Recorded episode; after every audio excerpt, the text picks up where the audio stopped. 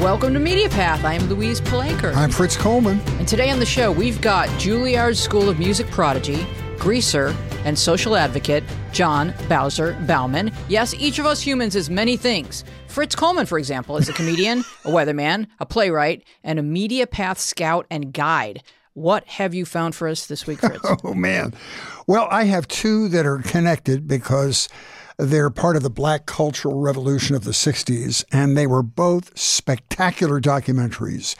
The first one was called Summer of Soul or When the Revolution Would Not Be Televised. This is on Hulu. It's directed by Ahmir Questlove Thompson, who is the leader of the Roots Band and the musical director of The Tonight Show starring Jimmy Fallon. This is a film culled from footage of the 1969 Harlem Cultural Festival. It was held at Mount Morris Park in Harlem over six consecutive weekends. Now, the odd and sad thing is that it was filmed by a television crew at great expense, but was never sold to a network or a film chain because nobody wanted it. The footage ended up in somebody's basement for 50 years. And then producer Robert Fyvolent found out about it went to work acquiring the rights to all this amazing raw footage. They repurposed it and turned it over to Questlove, who crafted it into a film that won the Grand Jury Prize and the Audience Prize at Sundance. We see remastered performances by Stevie Wonder and Mahalia Jackson and Nina Simone in The Fifth Dimension and Staple Singers, Gladys Knight and the Pips, Sly and the Family Stone. I think it's a really important film, Wheezy, because 1969 was considered a pivotal year in black self awareness, black fashion, black culture. And this film really was talked about as the Black Woodstock, happening nearly at the same time the actual Woodstock took place, but it was considered less important because of the racist attitudes of the day. Lots of great interviews to put it in historical perspective. We learned why Nina Simone was considered such a strong, black female voice of the time. We see Fly, uh, Sly and the Family Stone explode with a combination of funk and rock, which was actually a bridge between white and black culture at that time. And we see a really touching moment where Marilyn McCoo and Billy Davis Jr. are brought to near tears watching the old footage of their performance with the Fifth Dimension. And this was a very important show for the Fifth Dimension because the black community thought the Fifth Dimension wasn't black enough in their sound and in their presentation. And they thought that getting invited to this festival was like being invited home. And they were both near tears. It was really a beautiful moment. Interesting film for the music and the history. And I have one more along the same lines. But first, I have to tell you my my Questlove story. You have a Questlove story? Yes, I have a quest love Questlove I'm anecdote. there for this. So when I was doing the weather, they would invite us to go back to the Jimmy Fallon show. Okay.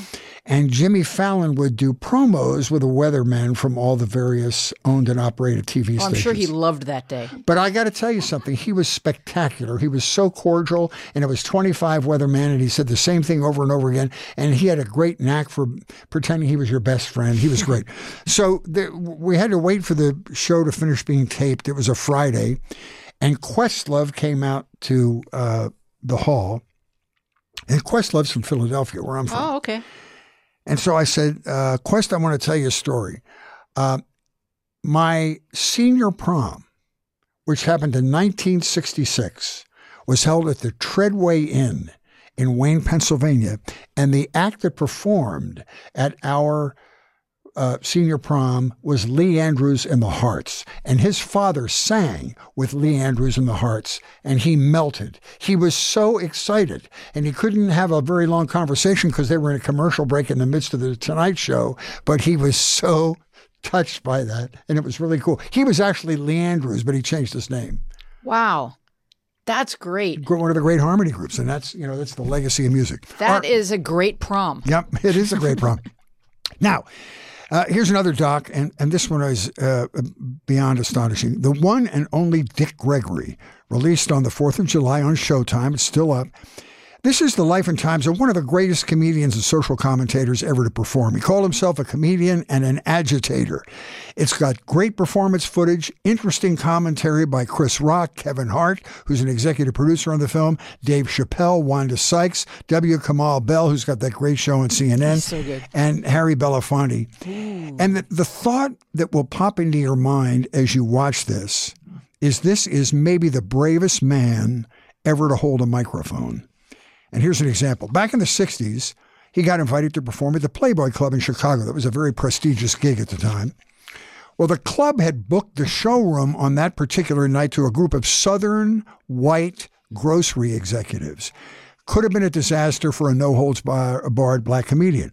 And the club manager, sensing there might be trouble, told Gregory he could cancel and they would give him another night, book him on another night for the same amount of money. Gregory said, Nope, it took me too long to get to the Playboy Club. I'm doing it. He went on stage and blew the roof off the place for three hours. Ooh. He talked to these white people wow. and made a few converts.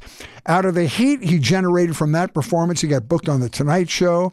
And then he stepped down from stand up in the 60s and went on to fight social justice battles for gender equality, civil rights, against the Vietnam War, against hunger. And he ended up, uh, up uh, in the final parts of his life fighting against hunger and malnutrition as kind of a wellness guru.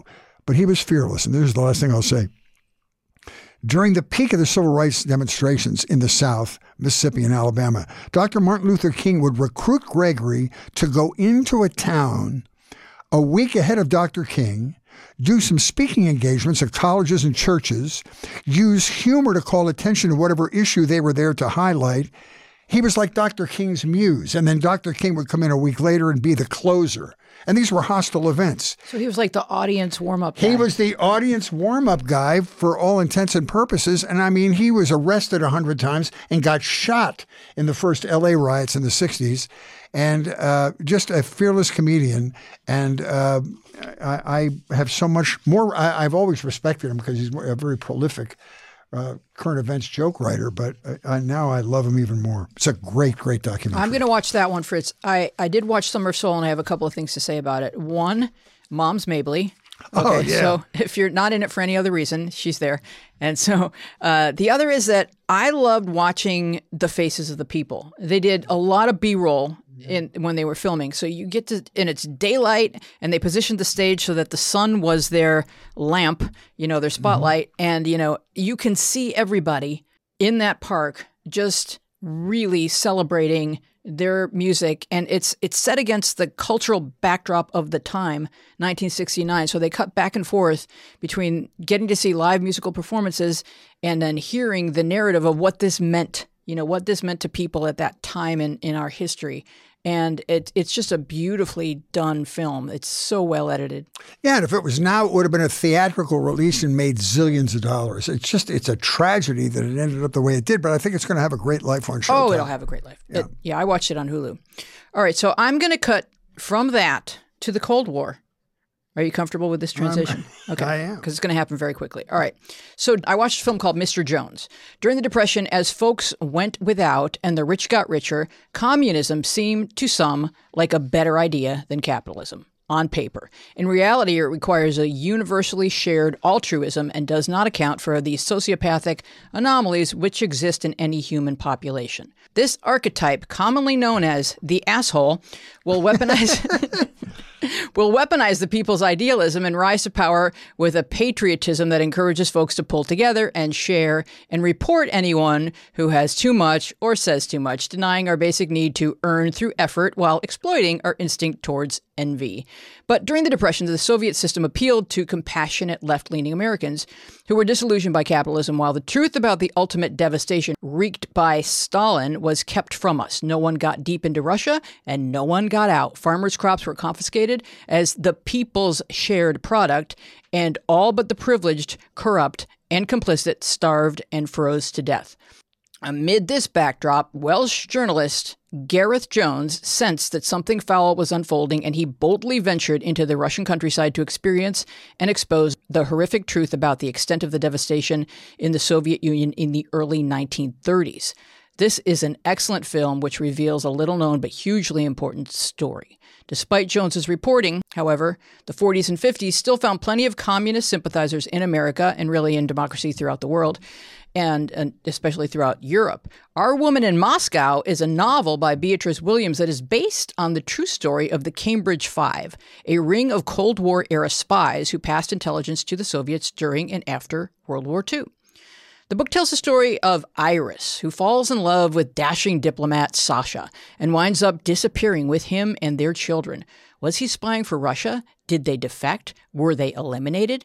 Iris's twin sister Ruth is sent in on a rescue mission with a bold and daring counterintelligence agent in a precarious plot to extract the family from behind the Iron Curtain. This is a fascinating and exciting read, Our Woman in Moscow by Beatriz Williams. And I just want to make one uh, other point about Russia. And let's start by saying the people there have not really had much of a chance. Mm-hmm. you know, they went from czarist regime to, you know, a revolution that didn't really work out, and now we're, we're where we're at. But it's very interesting to me that under Soviet rule, which was by design godless, the Russians went after America's left flank, folks who were not religious but were altruistic, appealing to the notion that there may be a more fair and just means of governing, which would better serve us all. Then the Iron Curtain falls. Democracy is attempted in Russia, but it's precarious. Putin, well trained in Soviet techniques, methods, manipulation, intimidation, propaganda, and disinformation campaigns, reintroduces religion, a deal breaker in Western conservative circles. And now he goes after America's right flank and is meeting with much greater success. The goal being to dismantle democracies throughout the world.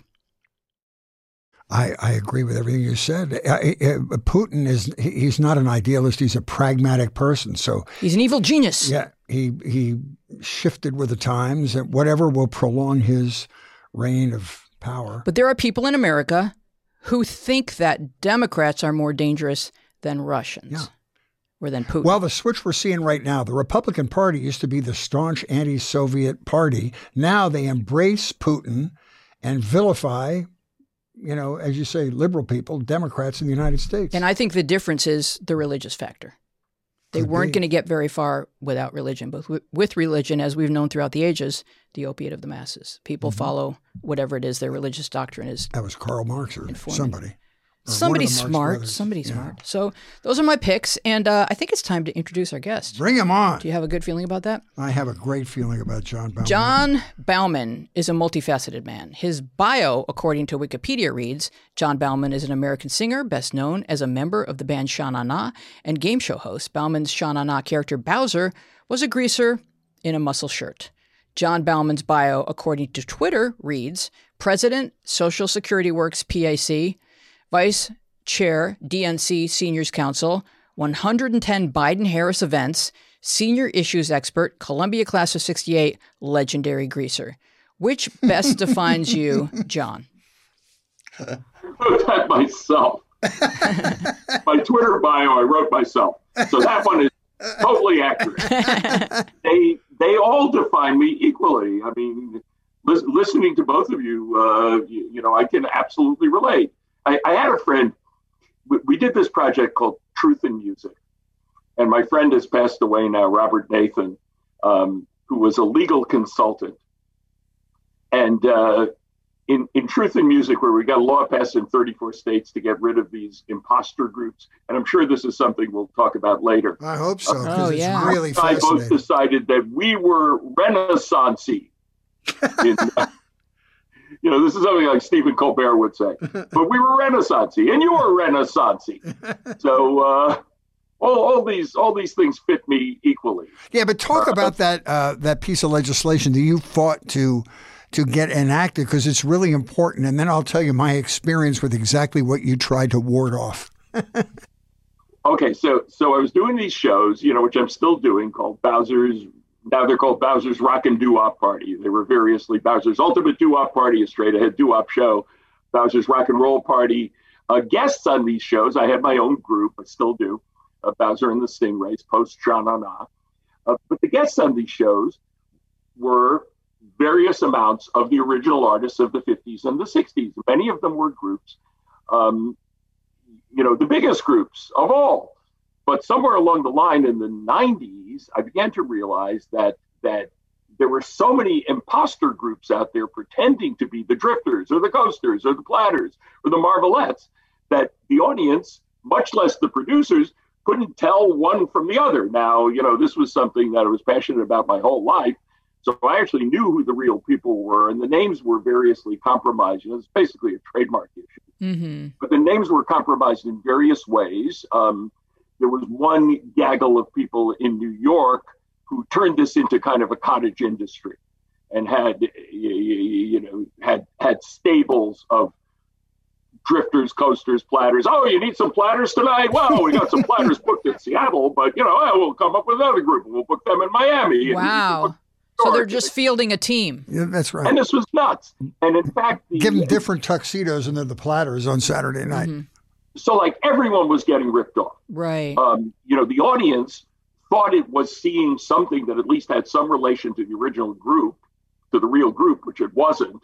And in the meantime, the people who were remaining from the real group were generally sitting at home wanting to work, wow. while the other people were stealing their jobs, their money, their applause, which probably hurt the most, mm-hmm. you know, because these guys, you know, were getting standing ovations. And it was done fairly cleverly for the most part, where um, where you know, okay, there's let's say there's four people in the drifters, like, you know, for argument's sake, the coasters. Uh, there'd be three guys who were like 35. You know, so weren't even born when they had their hits. like, yeah, so the people in the audience go like, "Well, I, I can't be." Uh, but wait, but there's this one guy. There's one guy that was they hired who was like 72. Sure. Right. So the audience goes hmm. like, "Oh, but he must be the real one." Yep. And of course, he was like a real 72 year old person, but a wow. real 72 year old person who didn't necessarily have one thing to do with the coasters or the drifters or the platters. How did the they not get in copyright trouble doing that if they had no relation to the original group? So it's really trademark. Okay, just to nitpick, uh, because in my Renaissancey incarnation here, um, I probably could be a trademark lawyer at this point, and wow. I, I found a lot of pro bono trademark lawyers lawyers to help us with um, truth in music. So, you know, it's a trademark issue. The names generally weren't protected very well to begin with, as you know. It was a maverick business, you know, a bunch of young kids being largely manipulated by a bunch of older people. Oh, it's like you don't need that publishing. That doesn't mean anything. We'll yeah. just take care of that no, for so you. True. You, know, don't want to have to worry about that. Which is, of course, where all the money is. Yeah. You know, so uh, at least if you're a writer, if you're a performer, the mostly the money was nowhere. Mm-hmm. Um, you know, once you were once your run was done, you were done, and all these people had left at this point in their careers when we're talking about in this endless revival of this wonderful music, which continues to this day because it is the roots music of everything that came after it. Mm-hmm. Um, so, in this endless revival of this wonderful music, uh, the, ultimately what the performers had left was their live performance. And this was what was being stolen from them that we're talking about. Right. So, it's really right. a trademark issue. Um, they didn't have the means to defend themselves. They couldn't figure out how to defend themselves. You know, they had no advocates. So I took it upon myself at a certain point in the in the 90s and then really strongly in the 2000s to become that advocate and to use my you know Columbia education where probably if I hadn't become a, a performer you know a musician I probably would have become a lawyer um, you know, and I sort of figured out how to do this. And we got this law called Truth in Music or Truth in Musical Advertising, depending on the state, passed in 34 states that made it illegal to do that, that allowed the attorney general's office of a state or a district attorney of a municipality to intervene when there was a show with a bunch of these phony groups that was perpetrating fraud on the public and damaging the original artist both at the same time. So we got it passed in all the states where it really was happening. And, you know, at some point in my life, if I live long enough, and it seems like there's a lot to do, but um, at some point in my life, I'd like to do the other 16 states, but I have to say they didn't really have the doo-wop problem that much because they were like Montana, you know, South Dakota.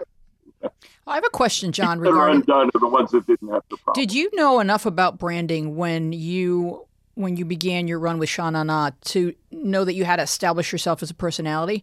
Because you're you're a guy who did that, and that turns out to be extraordinarily valuable. That that we don't necessarily need to see the band lineup to know whether you're in it or you're not in it. You're the guy that people are looking for. Good point.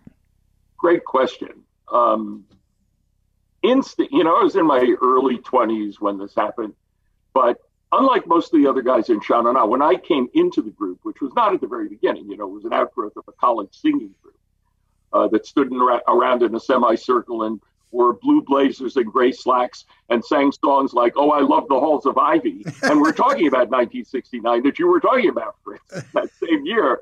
Yeah. You know, when nothing could have been more irrelevant We're not we're not booked at the Summer of Soul. and the continuation, nothing could have been more irrelevant than the continuation of the Columbia University Kingsmen. The Kingsmen who sang Louie Louie. There was nothing like it. So John and I actually grew out of that group, and I knew a lot of the guys from the original group um, who were faced with a, a difficult choice very early on, which is, am I going to run around now with this rock and roll band that's being successful, or am I going to do what I intended to do in the first place? So I actually replaced the guy, Alan Cooper, who became the provost at Jewish Theological Seminary in Wow. New York. He was the original bass singer of Sha Na Na. Left turn. That's really a tire So when I squealing came in. I had kind of an acting background more than the other guys, and it's it was less of a branding thing than was more of an and, and more of an acting approach to it, where I just decided I'm going to create a real character that is the first look at the greaser of the 50s through the eyes of the 70s. hmm And I think arguably that's It was really what I perfect. did. It's Yeah. Yeah, pretty. I, that, that's what the Bowser character was. Um, you know, Danny Zuko was kind of happening around the same time, just a little bit after, and certainly the Fonz was quite a bit after. Mhm. Uh, so the Bowser character, who also in his first incarnation was super greasy, he wasn't, he wasn't the crusty but vulnerable TV greaser. He like he was like he was a guy. You know, there was we, at the end of Blue Moon. I actually sort of spat at the rhythm guitar player Oh, really? like Bowser would do. And there was a great show, uh, a show that I'll always remember in in the early '70s, sometime, where it was us and Aerosmith at Suffolk Downs in oh man, Boston, where at the end of Blue Moon, when I did my whole routine, where I, you know, flexed, you know, I sort of rolled, rolled my shoulders, and you know, was about to come out, you know, sing the low note of Blue Moon, and these people started pelting me with cans oh man, that was an odd debris. booking. from the audience. I just wanted to. that's what the st- Bowser character was like. He was kind of a semi-villain. I just want to do before we completely forget about the topic of truth in music. Talk about a coasters experience I had. So when I was doing comedy, I worked in a cabaret in West LA called the Horn. I don't know if you're familiar with it. It was at heard of it. 26th in Wilshire. So one weekend, I opened for the coasters at the Horn. And it was great. And I was hanging around and schmoozing the guys backstage. And for me, this was real heady show business stuff. Two weeks later, I went to open for the coasters at Pechanga in the desert. It was a completely different group. I, I can said, what, what happened to the guys for I, you. when I talked to at the Horn? It was no, there was not one single person that was in both groups. You had the touring This was company. the whole problem. really, it was it was embarrassing. Right. It was horrible. This was really horrible. hmm And I, I'm pleased to say that, you know, some of the greatest veterans of them all, uh, Bill Pinkney from the ori- or bass singer of the original Drifters. So this was the guy who sang uh, White Christmas, you know, the doo-wop version of White Christmas that was in the Home Alone movie. You know, just so Oh, everybody wow. can relate to this. Um, you know, the original, there were two incarnations of Drifters. The original Drifters, which was Clyde McPhatter was the lead singer, Bill Pinkney was a bass singer. Then the later group that had all the big hits, Charlie Thomas, who was still around to this Benny day, King. and still performing to this day. Carl Gardner, the leader of the Coasters, descending from the, the group, the Robins, that had Smokey Joe's Cafe. Mhm. Uh, Herb Reed, bass, original bass singer of the Platters. all of those people um, uh, uh, lived to see the Truth in Music law enacted. Oh. And some of them, you know, most particularly Charlie, you know, who's still performing, really benefited from the clearing of the playing field That's what I, that was my of question. all of these ridiculous imposter groups. Wow. So I, I'm really proud that we did yeah, that. that's so gratifying. Oh, yeah, definitely. yeah, it was very gratifying. Um, and and it was a lot of work, you know, because I had to run around all over the country on my own dime. We were doing it through the Vocal Group Hall of Fame, but they had no financing really. Mm-hmm. Um, you know, so I just ran around all over the country on my own dime and testified and dragged various people in. You know, Carl lived in Florida, so we he went to Tallahassee and testified. Charlie lived in Maryland. He went to Annapolis and testified Wow. um, you know, but it was very gratifying because it was so unjust and there was no other way to deal with it. Now, did you Uh, grow up listening to these guys? I did. Yeah. I did. And I love, you know, as you said, I have a, a classical music background. I went to Juilliard when I was 12, you know, to the preparatory division. And, you know, was really studying classical fairly seriously. And there's there's a fun story that goes with that that I tell in my show, but the, the truncated version of it is, you know, my my my Jewish mother um, from Boston originally, but then Brooklyn and Queens. Um, naturally, what was I supposed to do? I was supposed to play at Carnegie Hall. Sure. So in 1973, with Shana Na, when Carnegie Hall was in financial trouble, you know, and started doing rock concerts, we got invited to play at Carnegie Hall. Wow. So I'm up there on stage. My mother's out there in the audience. I look out there. I look out there during a specific number, and she's the only person standing in the entire audience of Carnegie Hall. While I am up on stage, jumping up and down, singing "Ramalama Ding Dong," and she's going, "Jonathan, you made it!" or whether it was the Minute Waltz or Ramalama Ding oh, Dong, that's very Carnegie funny. Hall was Carnegie Hall. Job. So um, Everybody's mother would have done that. oh, that's so cool. Yeah, So- so that's that's the uh, the digression, you know, in in in this story. Was there any way to quantify how much money was lost by actual original band members in those bands uh, because they had to relinquish positions to phony performers? That's it's not a really important question. I just thought maybe Yeah, I'd that- say there's no real way to quantify. yeah, Uh, it, can't be quantified, and it's it, it, it's probably too depressing to try to quantify. yeah, yeah. You know, I think we're better off not trying to quantify it. We're better off. But my goal was just to fix it. Yeah. And we really kind of did that so that at least at the end of the day, you, you know, there's these terrible people. I mean, we could spend the entire hour on this. There were these terrible people that not only were were stealing all their gigs and money, but were aggressive about it. So that Bill Pinkney spent the entire 90s being chased around in lawsuits Oh, by people who were suing him. In other, you know, best best defense is a good offense. Wow. He had no real means, right? They would sue him and try to make him defend himself when he was the real guy. And by the way, Oh, okay, another thing that I'm really proud of because I've, I've been part of this fight for so long is that at the end of the day, in the American legal system, right, which is, you know, not the greatest, and, as we know, you know, it often takes way too long. So it took way too long, but at the end of the day, you know who is the holder of the trademark of the Drifters name, period? Who? Bill Pinkney's original Drifters. That is the holder. They Oh. won after um, a gazillion lawsuits. wow. Um, you know, and the Platters the same way. Herb Reed got the name. Bill Pinkney got the name. Uh, Carl Gardner got the name. So and That's- and also the So he Platt- benefited from the royalties of the airplay of the songs and all that stuff. He was the guy. well, you know, the problem with the royalties and the airplay of the songs, to to be intricate about it, is that unless you're a writer, you really don't benefit. Um, you know, now. okay. satellite radio actually does pay performance royalties. Uh, but for the most part, radio doesn't pay performance royalties. Mm-hmm. So, and, and of course, the, the masters, you know, the actual sale of records, you could forget about mm-hmm. it a mm-hmm. long time ago. Mm-hmm. That was, there was no money to be found for artists. You know, the masters changed hands, changed hands, mm-hmm. changed hands. We mm-hmm. used to joke about it in Sha-Na-Na. And uh, ultimately, you know, we we would find our records, we would find our own eight albums in the cutout bins, you know, with the little hole the, yeah through the side, right? And it, would be selling for like three dollars and fifty cents on some label that you completely never heard of, right? And then uh, we used to joke in the group, never before released in this order.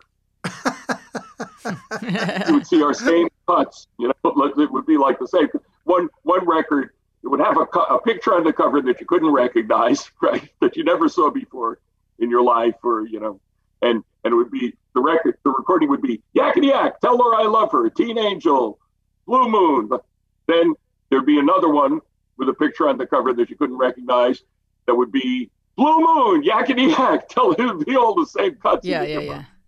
Um, you've had some pretty cool moments. For example, Springsteen opened for you. You got to perform with John and Yoko. Can you share any like fascinating stories with us about some of those pinch me moments? You know all that stuff. Well, I, I am a I, I am a reader of Wikipedia, so that's my cheat that's yeah. my cheat sheet.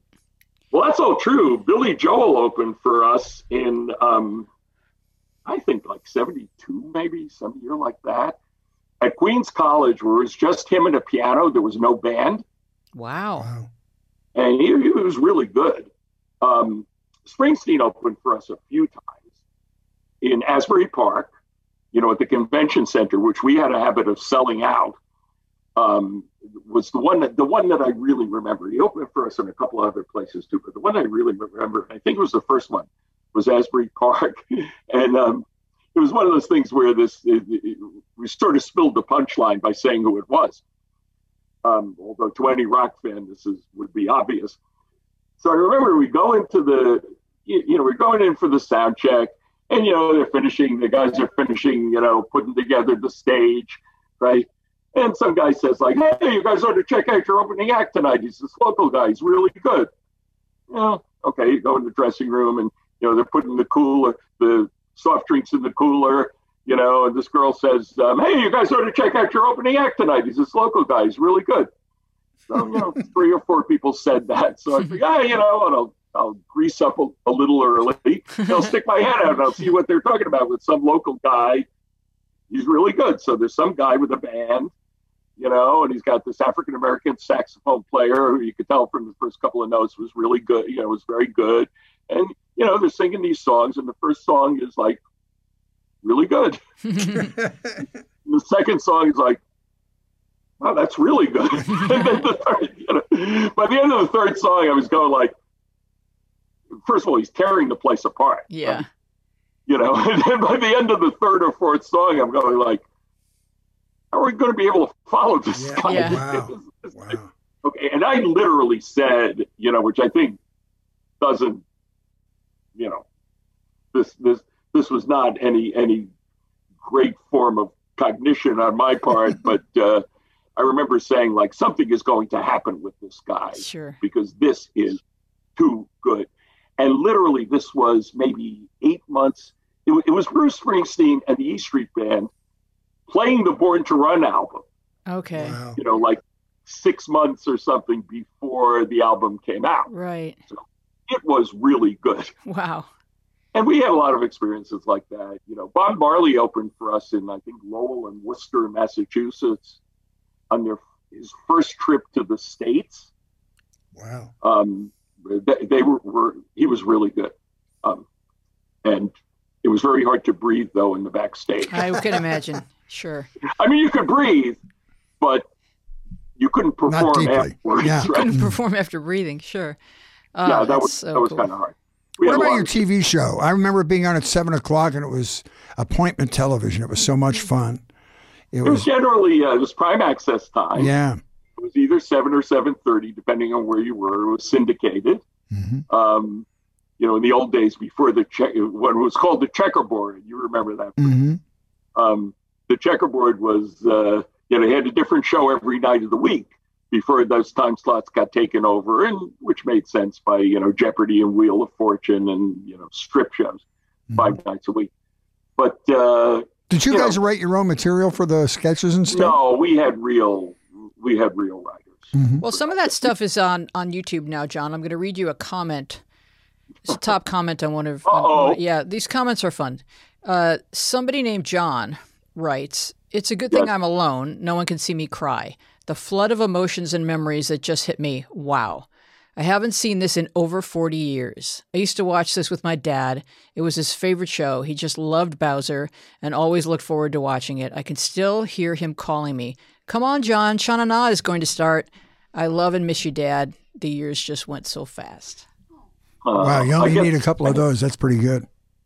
I, I, that's you know you, you know at the age of seventy three, um, it, it's actually the most the nicest thing that can happen, the most gratifying thing that can happen.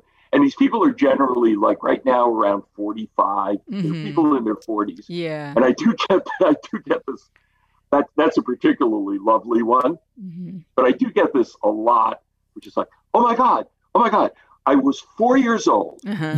and and and your show was on at 7:30. I was four years old, and my mother said, okay, when Bowzer goes, and says good night and grease for peace. He's talking to you. you're out of here. It's time for eight o'clock and you're out of here. You know, all bands wow, are so are cute. product of the time in which they flourish. And yours was just a positive, happy, nostalgic experience. Uh, Wheezy's got some great observations about that period of time and uh, why nostalgia was important. Uh, you and we were talking about American Graffiti and uh, Happy Days, and well, I think that you know if you look back on the history of recorded music, you know you have the '50s as being the first time that teenagers had walking around money. So let's say you could get a '78 in the '30s. Nobody was marketing that to a teenager.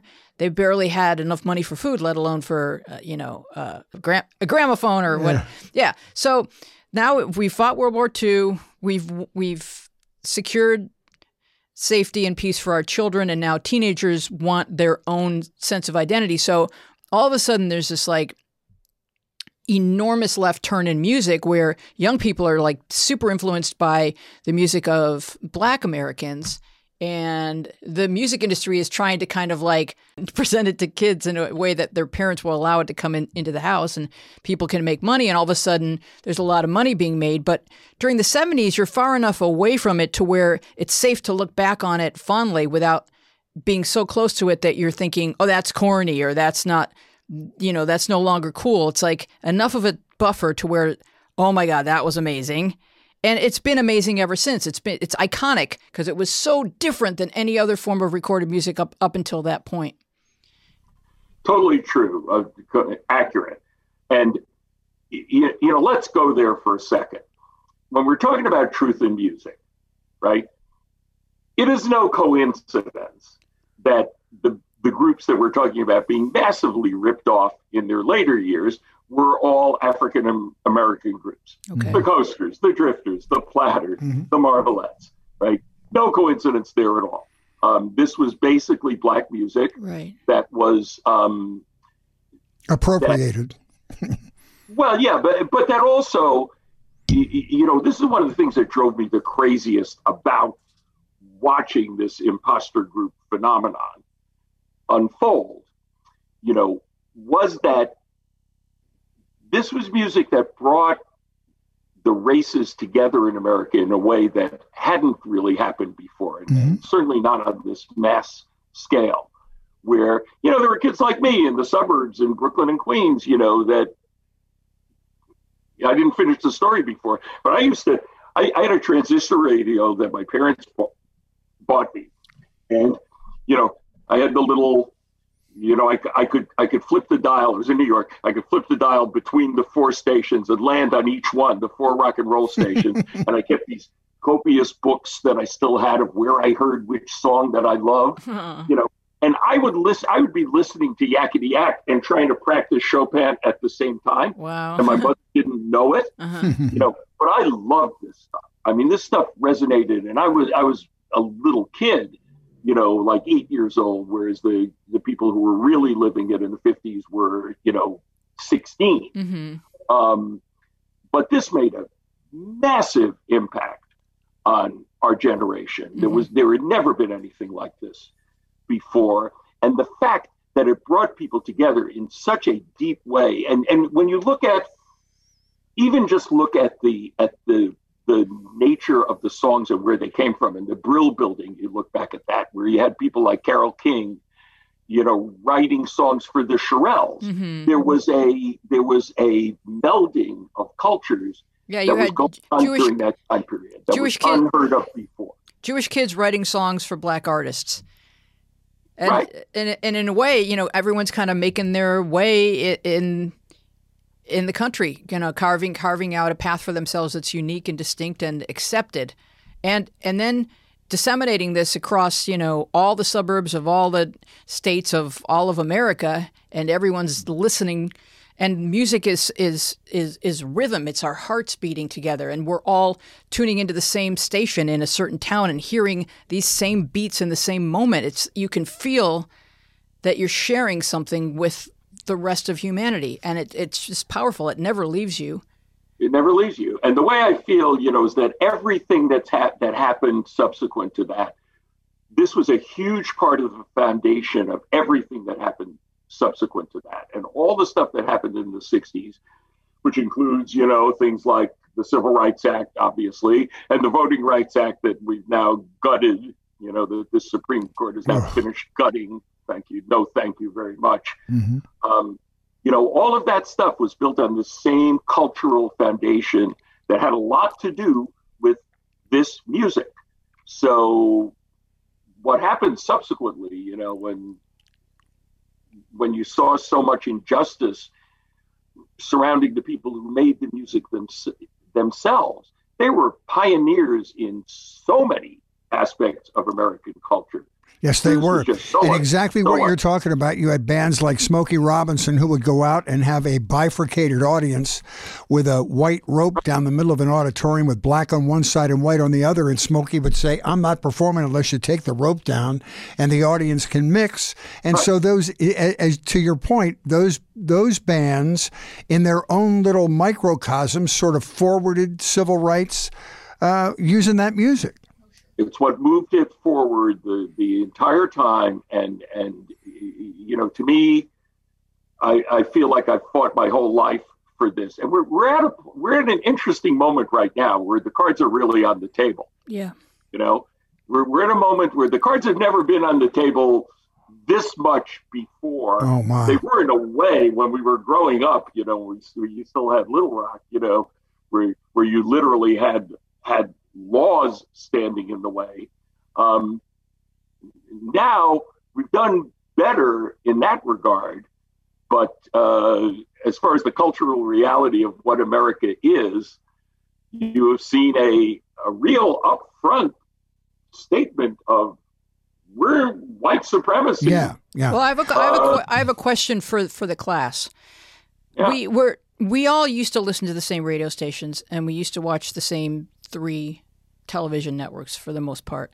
So yeah. we were sort of sharing these experiences and enjoying this music together and feeling the unity of America. But now everyone in the family can go to their separate room and go on their computer or go on their device, and everyone in America can look elsewhere and, and fine tune the entertainment that they're being presented with. Is that part of what's fracturing us or what's making it possible for outside forces to f- drive wedges in and and and try to convince people that we're more different than we're alike? Or is it because our attention is now so dissipated? If you're asking me, I don't really think so. I don't think that that's that much of a player. Mm-hmm. Um, because let's face it, the the in the old days when everybody had the same three TV stations, what they were watching was largely illusion. Okay. Uh, you know, Father Knows Best was not America. No. Leave It to Beaver was not America. it was a version of America, Mhm. but it was a version of America that excluded, you know, People of what color. we are Two-thirds of trying the- to, what we are striving to be Yeah. is a multiracial democracy. Right. That's what we are striving to be, hmm and and we're still striving to be it. Um, it's three steps forward and two steps back. Um, we've talked a little bit about the role that music plays, and I think the, mu- the role that music plays is substantial. Um, as you know, I'm spending a lot of my time these days in political stuff. I try to get candidates elected. hmm Uh, you know, I'm a, as you said, I'm a vice chair of the DNC Seniors Council. I work with older people. Older people vote wrong a lot. They don't vote even in their own best interest a lot of the time. I can't wait to A lot talk of to the reason they this. don't vote in their own best interest appears to be this culture wars Right. stuff. You're a national spokesperson for the National Committee to Preserve Social Well, Security not and anymore. Medicare. Now I'm now Well, you I'm were. uh, But that's a passion of yours. That's a passion of yours. Senior living items like Social Security and Medicare. And the frustration. president of Social Security Works PAC, which is really the um, the operative thing. And Social Security Works, we work closely with National Committee, Alliance for Retired Americans. Um, the other two vice chairs of the DNC Seniors Council are are um, president and CEO of, the, of those organizations. Uh, But what makes me mad about this, and I'm so thankful that you- you put your energy into that. Uh, what frustrates me about the Democratic Party is that uh, we need to have a base of seniors that are as passionate about things as the right. We don't have a villages retirement community that has Democrats in it. We have this thing in Florida, which is this juggernaut of over 65 oh, we do. You, you Yeah. can't, you Where can't tell me about because I just organized in the last election. I I spent large portions of my day in Florida, even though I'm in California. Um, I organized something called the Florida Democratic Seniors Organizing Council, which has 250 of the best activists, influencers, organizers in the entire state of Florida, including the president of the Villages Democratic Club, Chris Stanley, Wow. Is that a the biggest small club? Democratic- No, it's the biggest one in, in the entire state, by the way. 1,500 people are in the Villages Democratic Club. Wow. A little bit is, of that is, you're right, Fritz, you're not wrong. A little bit of that is self defense. You know, like Yes. Yep. we have to huddle together here. Yeah. We need a beachhead. But it's so counterintuitive. Like what you're passionate about, Social Security and Medicare are threatened by this new right slant of politics now, but they're the single most important issues to a quality of life for seniors. Well, of So- course, but there's people voting against their interests all over the place Yeah. because they've been convinced by some hot button issue that there's something threatening. And a threat always seems like the number one priority over, hey, I could have, you know, my medications paid for. There's like, no, but we're being invaded. You know, that's like house Mm-hmm. on fire kind of stuff that's being fed to them by their silo, the silo right. that they're in, where the Hollywood elite are bad guys who are trying to turn your kids, your boys into girls or whatever that, that they're they're they're they're freaking out about. It it's not actually happening, and I don't know how to convince them that you know everything's okay. Other than having John tell senior citizens, if you're if what you're advocating for is adopted by the Biden campaign, and I, I read your op-ed in the Hill, what do people get? Just like let's shortcut this. Like, what do people get if he adopts your policies that you're recommending?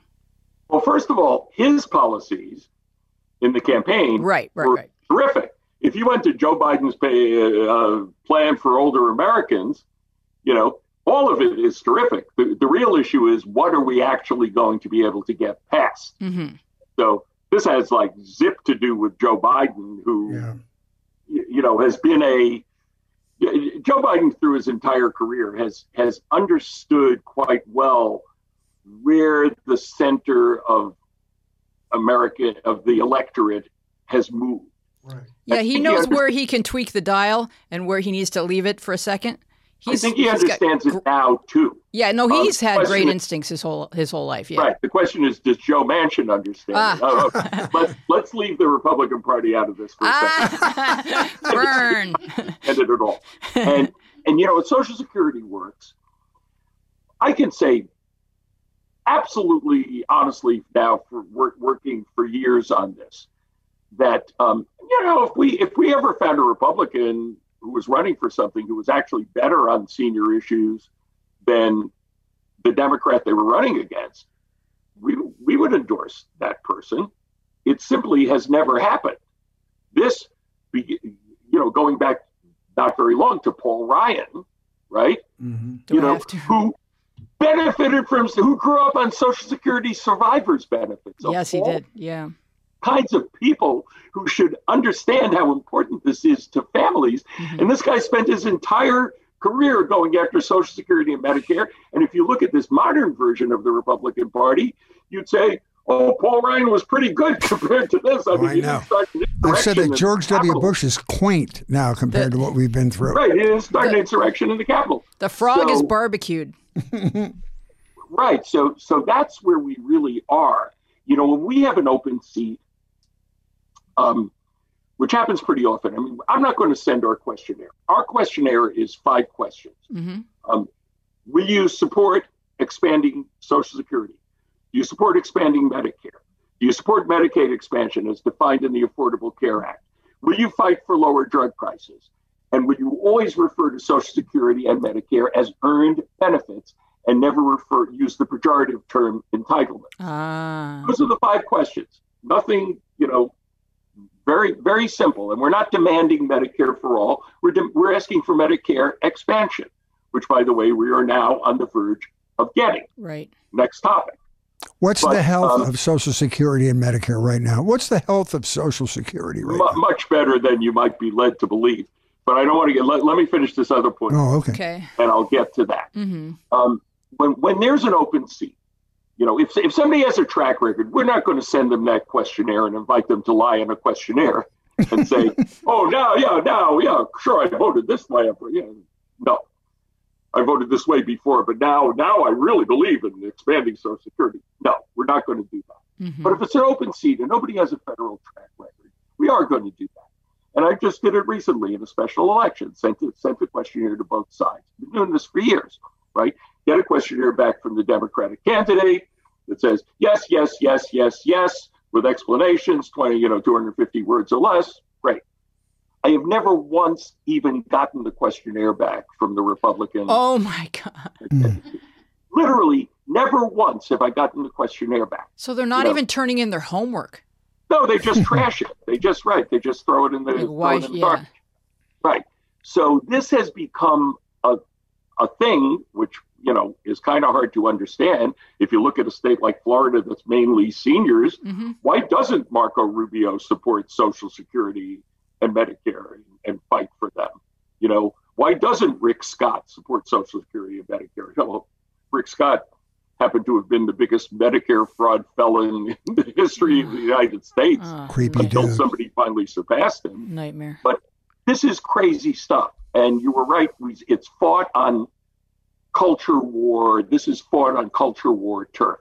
Mm-hmm. As far as the health of the programs themselves, the programs are way more healthy than you might be led to believe.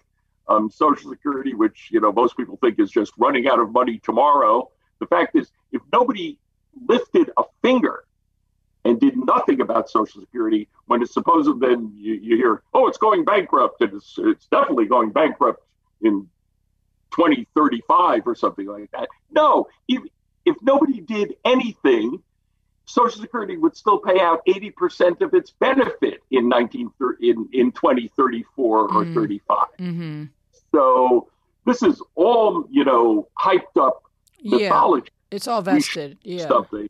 We should do something like pass, you know, John Larson, who was a pretty moderate congressman from uh, Connecticut, had a bill called Social Security 2100 that was a very good path, not a not a you know extreme in any way path to um, keep Social Security solvent until the year 2100, and in fact to expand it. So. Explain the Medicare expansion to people that have heard that term but don't really understand what it means or how it applies to their state. Okay, and why it's a good term. Well, yeah. Medicaid expansion. Yeah, I'm sorry. Yeah what you're asking. I want to talk about Medicare first, actually. Okay. okay. Because because we are on the, the verge of a big moment in Medicare. Um, in Medicare history because because right now this next reconciliation package we hope and we are fighting for it to contain a big move in Medicare expansion. The one that we would really like to see at this moment is actually lowering the age.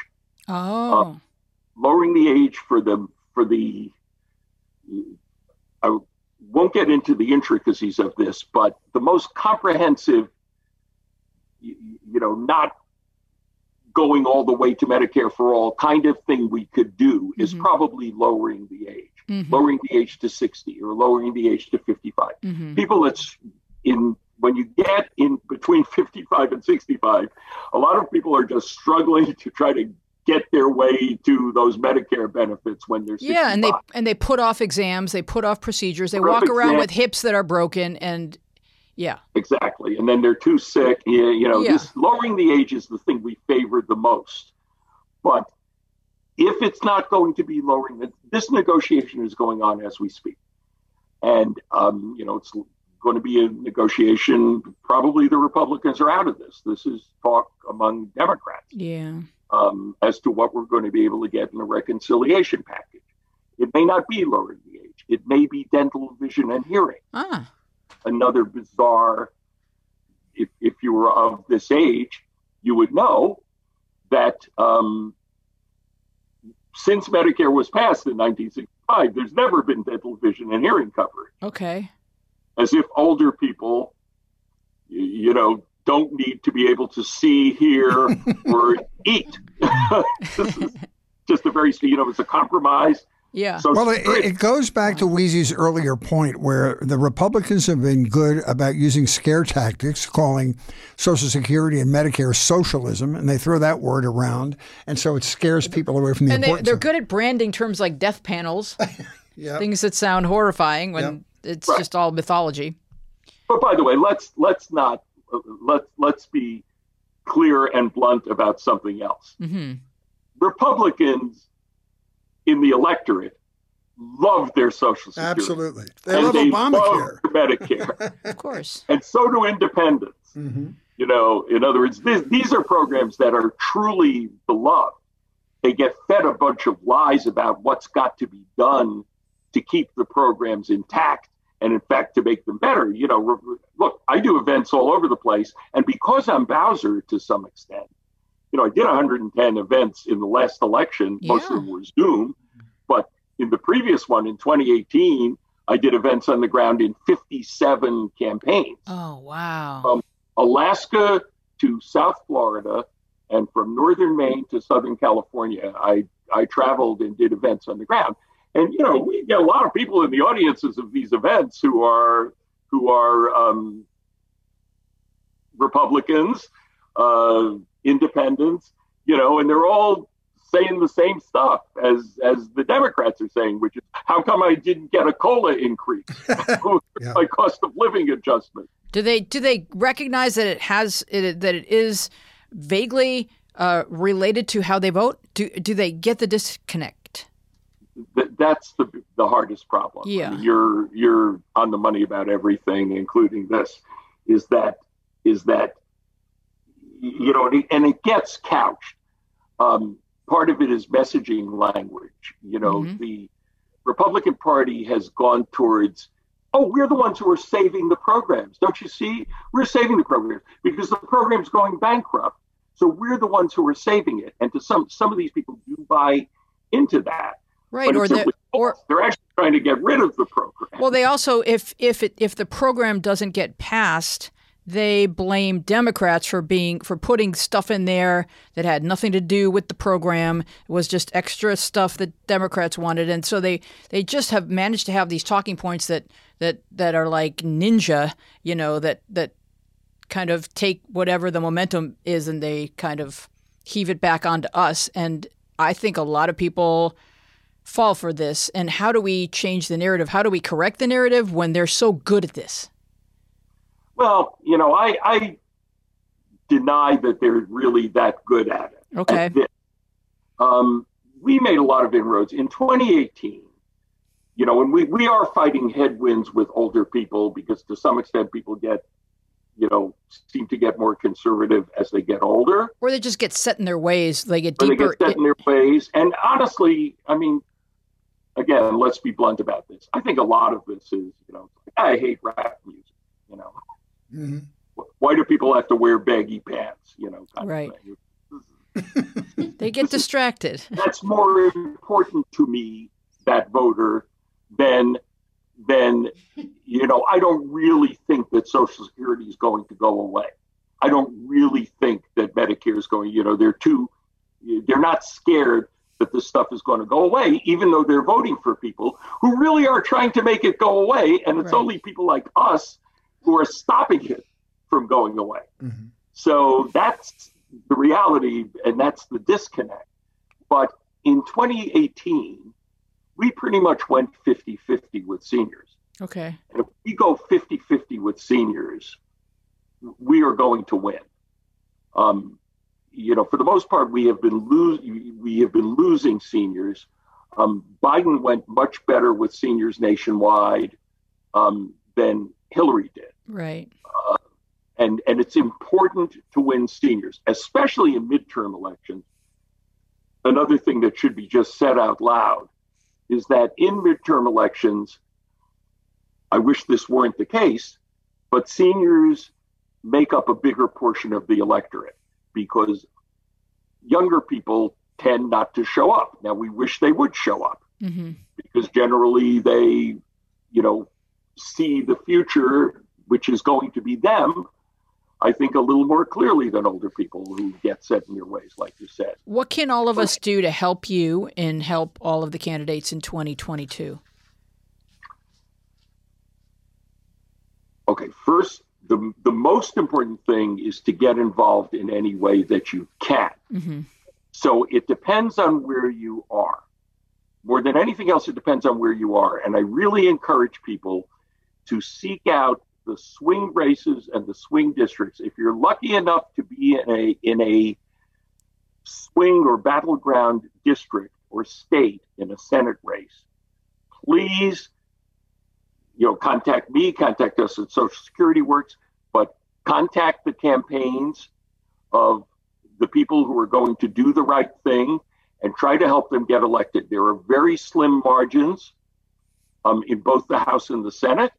The White House is stable now until 2024, but there are very slim margins in both the House and the Senate. And in order for anything to be accomplished, we're going to have to increase those margins. So the number one thing is to get involved. The ways you can get involved in campaigns are multitudinous, and every individual should look at what they think they're good at. Um, but you can call people on the phone. You can talk to people. If you don't like talking to people who are, if you don't like talking to voters, and you can knock on doors again. If you don't like talking to voters who, who you have to persuade to do things, you can talk to voters who you have to persuade to show up Yeah. who are going to who are on your side but may need a little bit of extra push to to get out there. Yeah. i personally am involved in organizing seniors councils in every battleground state right now. Wow. we've already done florida and arizona. We're in the middle of wisconsin pennsylvania. Um, maine is done. Iowa uh, you know every battleground state that there is we are in the in the process of uh, Florida is, is, is So- the biggest. For the for the purposes of this conversation right now, before you f- finish listening to this show, John, who can people follow on Twitter? Who are some excellent candidates that we've got coming up uh, for election in 2022 that we can go right now and click and follow them on Twitter? Okay, so so my favorite candidate that's an absolute candidate anywhere is Val Demings. Yeah, Mhm. she's awesome. Yeah, What are her chances against Marco Rubio? She I think rides a really motorcycle. good, but it's not an easy race. No. You know, it's not an easy race, and it should be because Marco Rubio has done absolutely nothing. No, for he just he, no. right, I don't know. and, and, and, and He's got a big Cuban following down there, but I couldn't name a program if I had to. No, she doesn't do anything. Right. There's been literally nothing. And and you know, I think she can make inroads. The- We're work, working very hard on the Hispanic populations in Florida, and especially in Miami-Dade County, hmm which went a little bit south, pardon the expression, in the last election.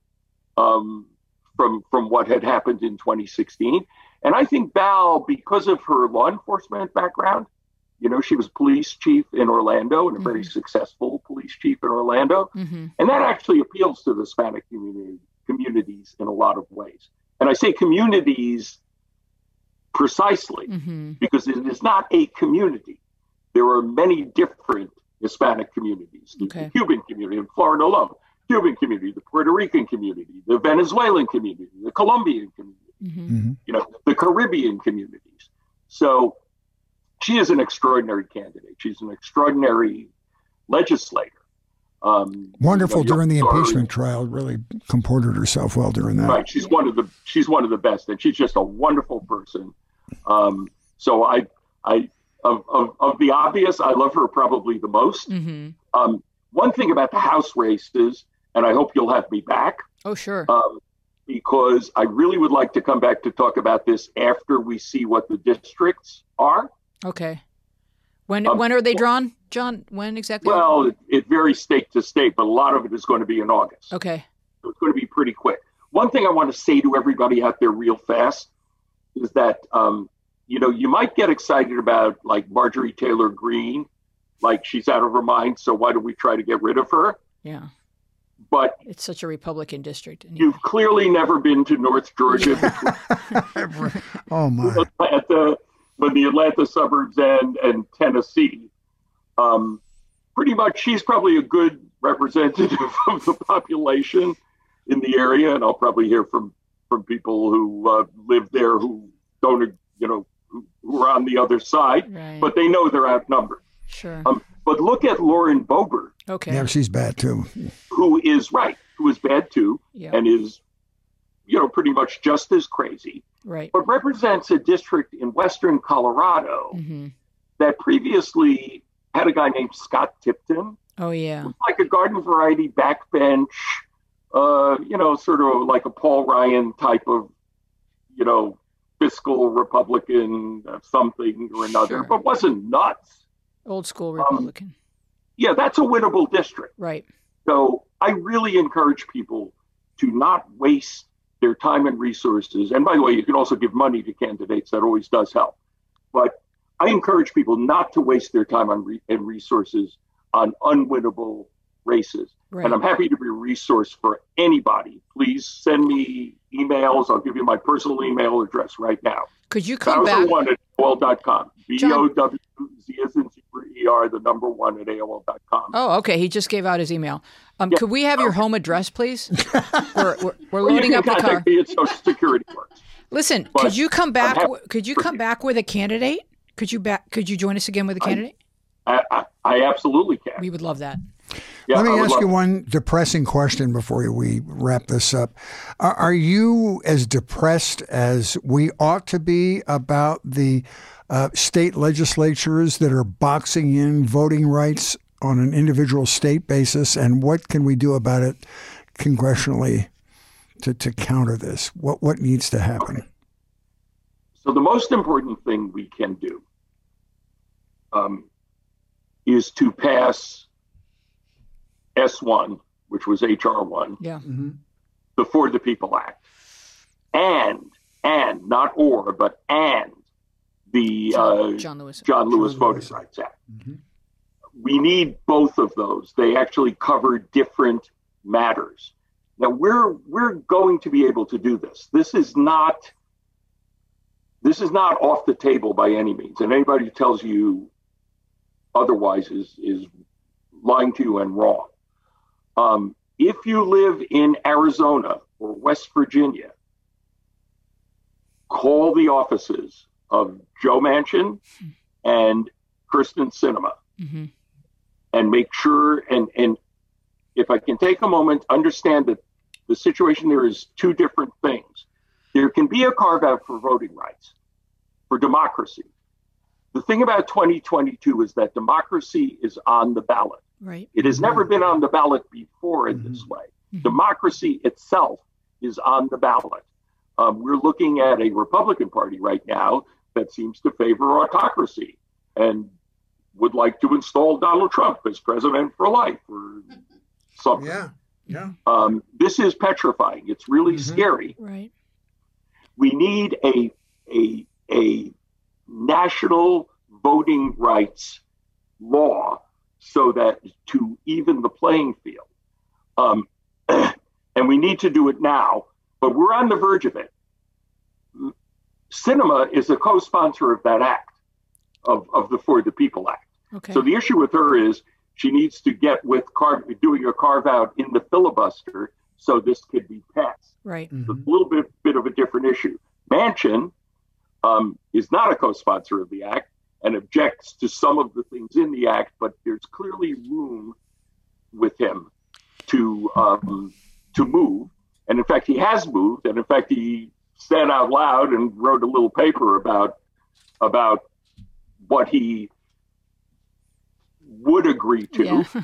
and no less a wonderful human being than Stacey Abrams, who I'm sure you're all familiar with, said the next day, it's like, I'm good with that. This stuff is great. Okay, let's just pass that then. So we are not far from being able to address that problem, Fritz. We are close to being able to address that problem, but we got to do it, and we got to do it now. And all these councils that I'm putting together, the seniors councils that I'm putting together with my partner Steve Regenstreif, who's vice, who's chair of the um, DNC Seniors Council, of which I'm vice chair. The purpose of all of these is twofold: one, to elect better people and more people who will be good on these issues, and two, to when moments like this come around, where policy is critical, to have an army of people out there who will put who will be able to call calls are the best. Right. emails are not as good. Mhm. call your representatives. Call your senators um, and and tell them what you want and tell them it's time it's time to pass the for, for the people act and the john lewis voting rights bill Is there we'll is there do you think that John, do you think there's a strategy surrounding when Biden would come out in favor of abolishing the filibuster? Is he holding back for any strategic reason at the moment? I, I think there is a strategy behind when he's going to say that Okay. but but the strategy has to do with how this unfolds. Look, Joe Biden, you know, who I have a lot of respect for, from minute one in his campaign, um, and I'm I'm friends with his pollster. hmm I knew this from the first minute that that Joe Biden really believes in bipartisanship and really wants to believe in bipartisanship. And he went through eight years of the Obama administration, you know, getting pounded over the head by Mitch McConnell. You know, I'm just going to restrict everything this guy does. Mhm. The most important thing we want to achieve is to make Barack Obama a one term president, Sure. you know. Yeah. But Joe Biden still is going to try. And all the polling that was done during this past campaign showed that the American people really want Joe Biden to try. Yeah. So Joe Biden is trying. Mhm. Now we're pretty close to the point where where Joe Biden has tried So long. and it hasn't worked. Mhm. Right? Yeah. And these he doesn't have a willing partner. You have to have a willing partner or or you can't Yeah. negotiate. It's sort of like marriage therapy where one person just doesn't talk.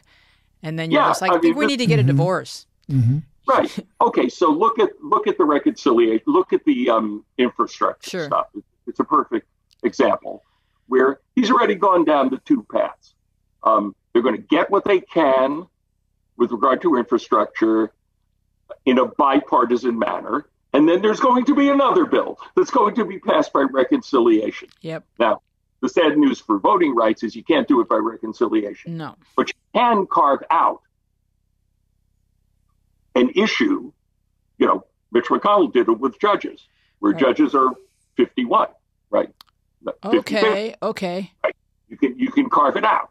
So voting rights can be carved out. It needs the willingness of Manchin and Sinema. Right. The, the great big blow up the filibuster um, push isn't here yet. I see. But so I it's a think we are Okay. on the verge of, I think we were on the verge of a carve out for voting rights. Okay.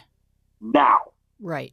just as we were on the verge in the reconciliation package of Medicare expansion and allowing, I, I, I didn't say this during this whole time, and I have to say it, allowing drug, allowing Medicare to negotiate with drug companies Okay. for lower prices, which is going to fund a lot of the expansion of Medicare. This is another of the things that you know ne- never happened when Medicare was passed.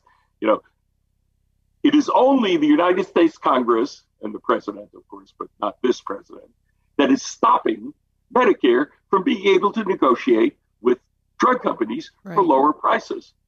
Right. And every other country does that, but us.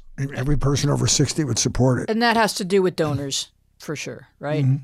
It it does, Yeah. and it does, and this is where, you know, as as as much as I'm I've become you know kind of increasingly partisan myself in my in my lifetime, because I feel like the Republican Party, which used to be you know used to be able to understand it, um, has gone so far off the rails with Trumpism. But this is an area where we have some problems with some Democrats too Mm-hmm. um, because there are people, you know, Senator Menendez specifically in New Jersey, you know, people who have people who have a lot of are, are getting a lot of money from pharmaceutical companies Mm-hmm.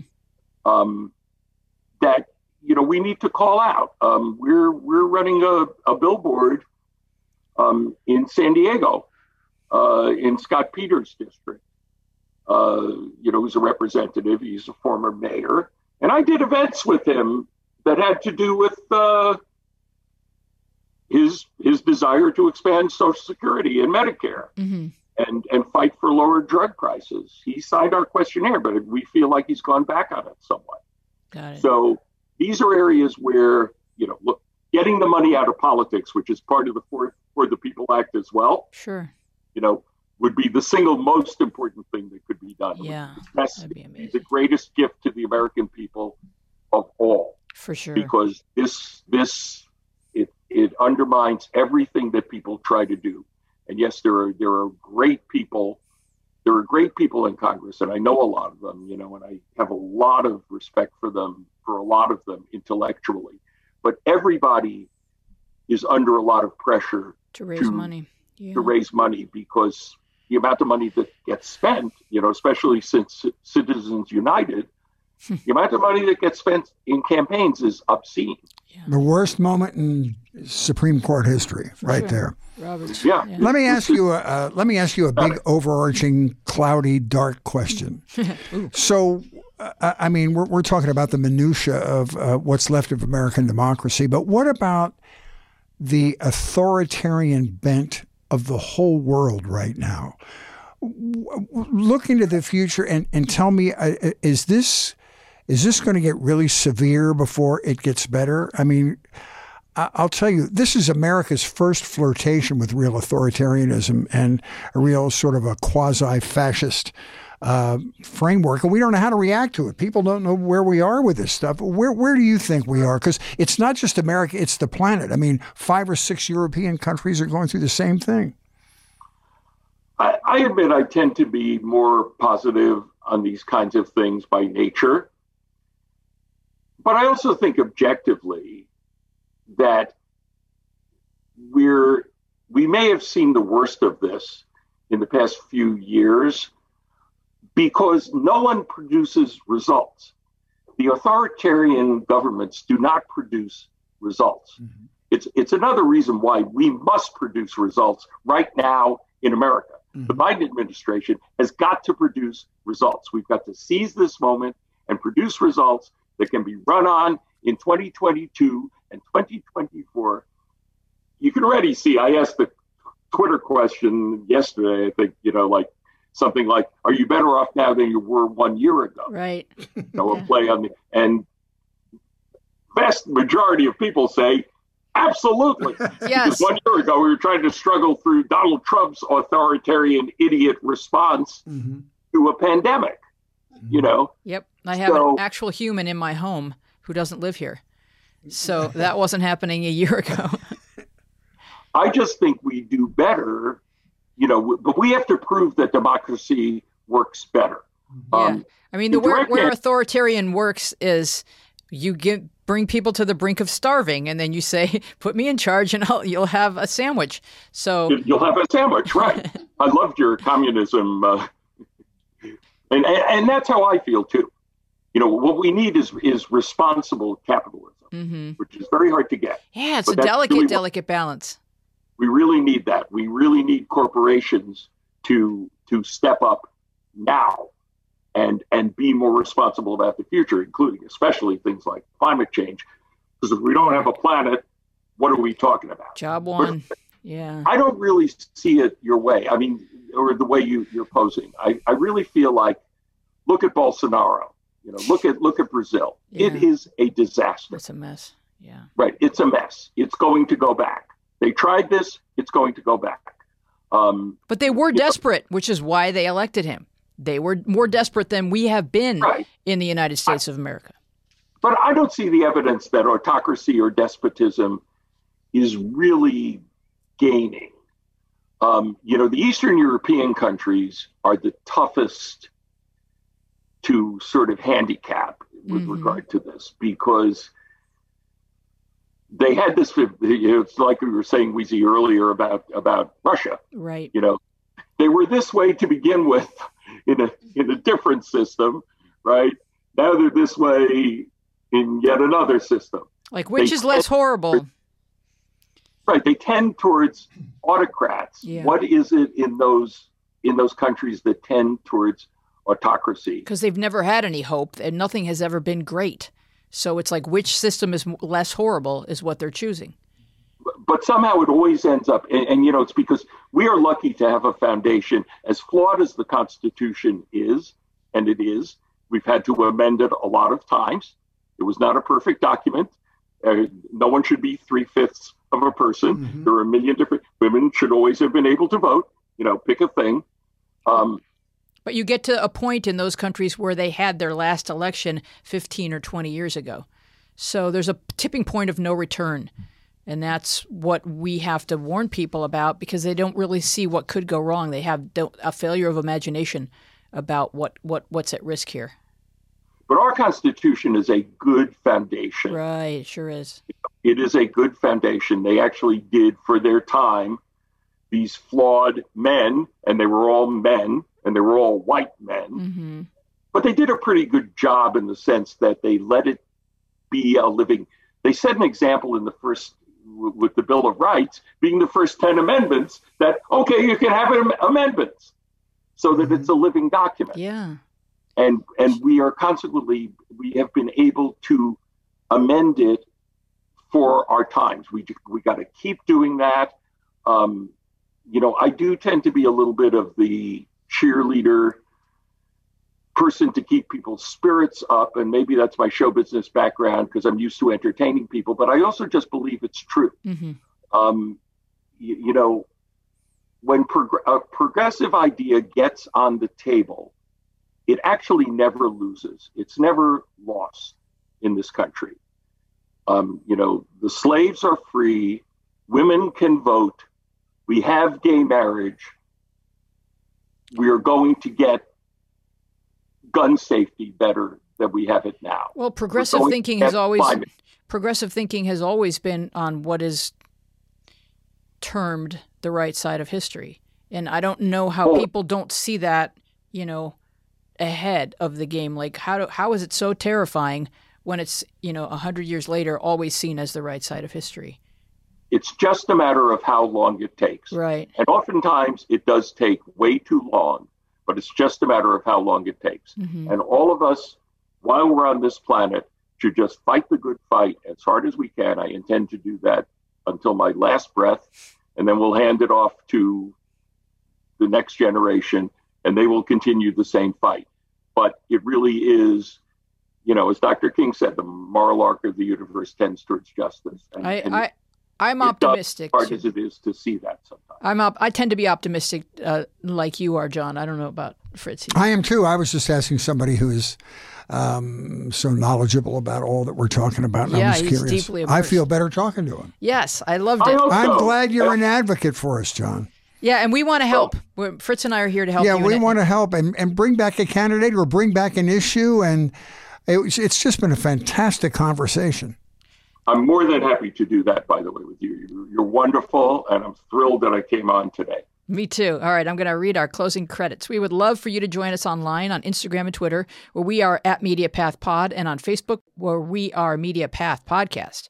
You can find full episodes with all kinds of bonus visual content on our YouTube channel, Media Path Podcast. We would love to know what media you've been enjoying. You can contact us at our social media or email us at mediapathpodcast at gmail.com. We want to thank our guest, John Bowzer Bauman. Our team includes Dina Friedman, Francesco Demanda, John Maddox, Sharon Bellio, Bill Filipiak, Thomas Hubble, Alex Gilroy, and you. Our theme music is by me and John Maddox. I am Louise Palanker here with Fritz Coleman. We will see you along the media path. What else, Fritz? And if you enjoyed this episode of Media Path, it would help us a great deal to be more discoverable by potential new listeners if you would leave us a quick review on Apple Podcasts. And if you're new here and this is your first time with us, please check out our back catalog. Binge worthy stuff. We've got Gary Puckett and the Cowsills and Henry Winkler and Keith Morrison and Diane Warren and Tony Dow and Bill Mooney. It's endless. And, and uh, we can't wait to add uh, the John Bauman episode. It's the longest one we've done, and honestly, maybe one of the most interesting. It's because he's he's such a hybrid. That's right.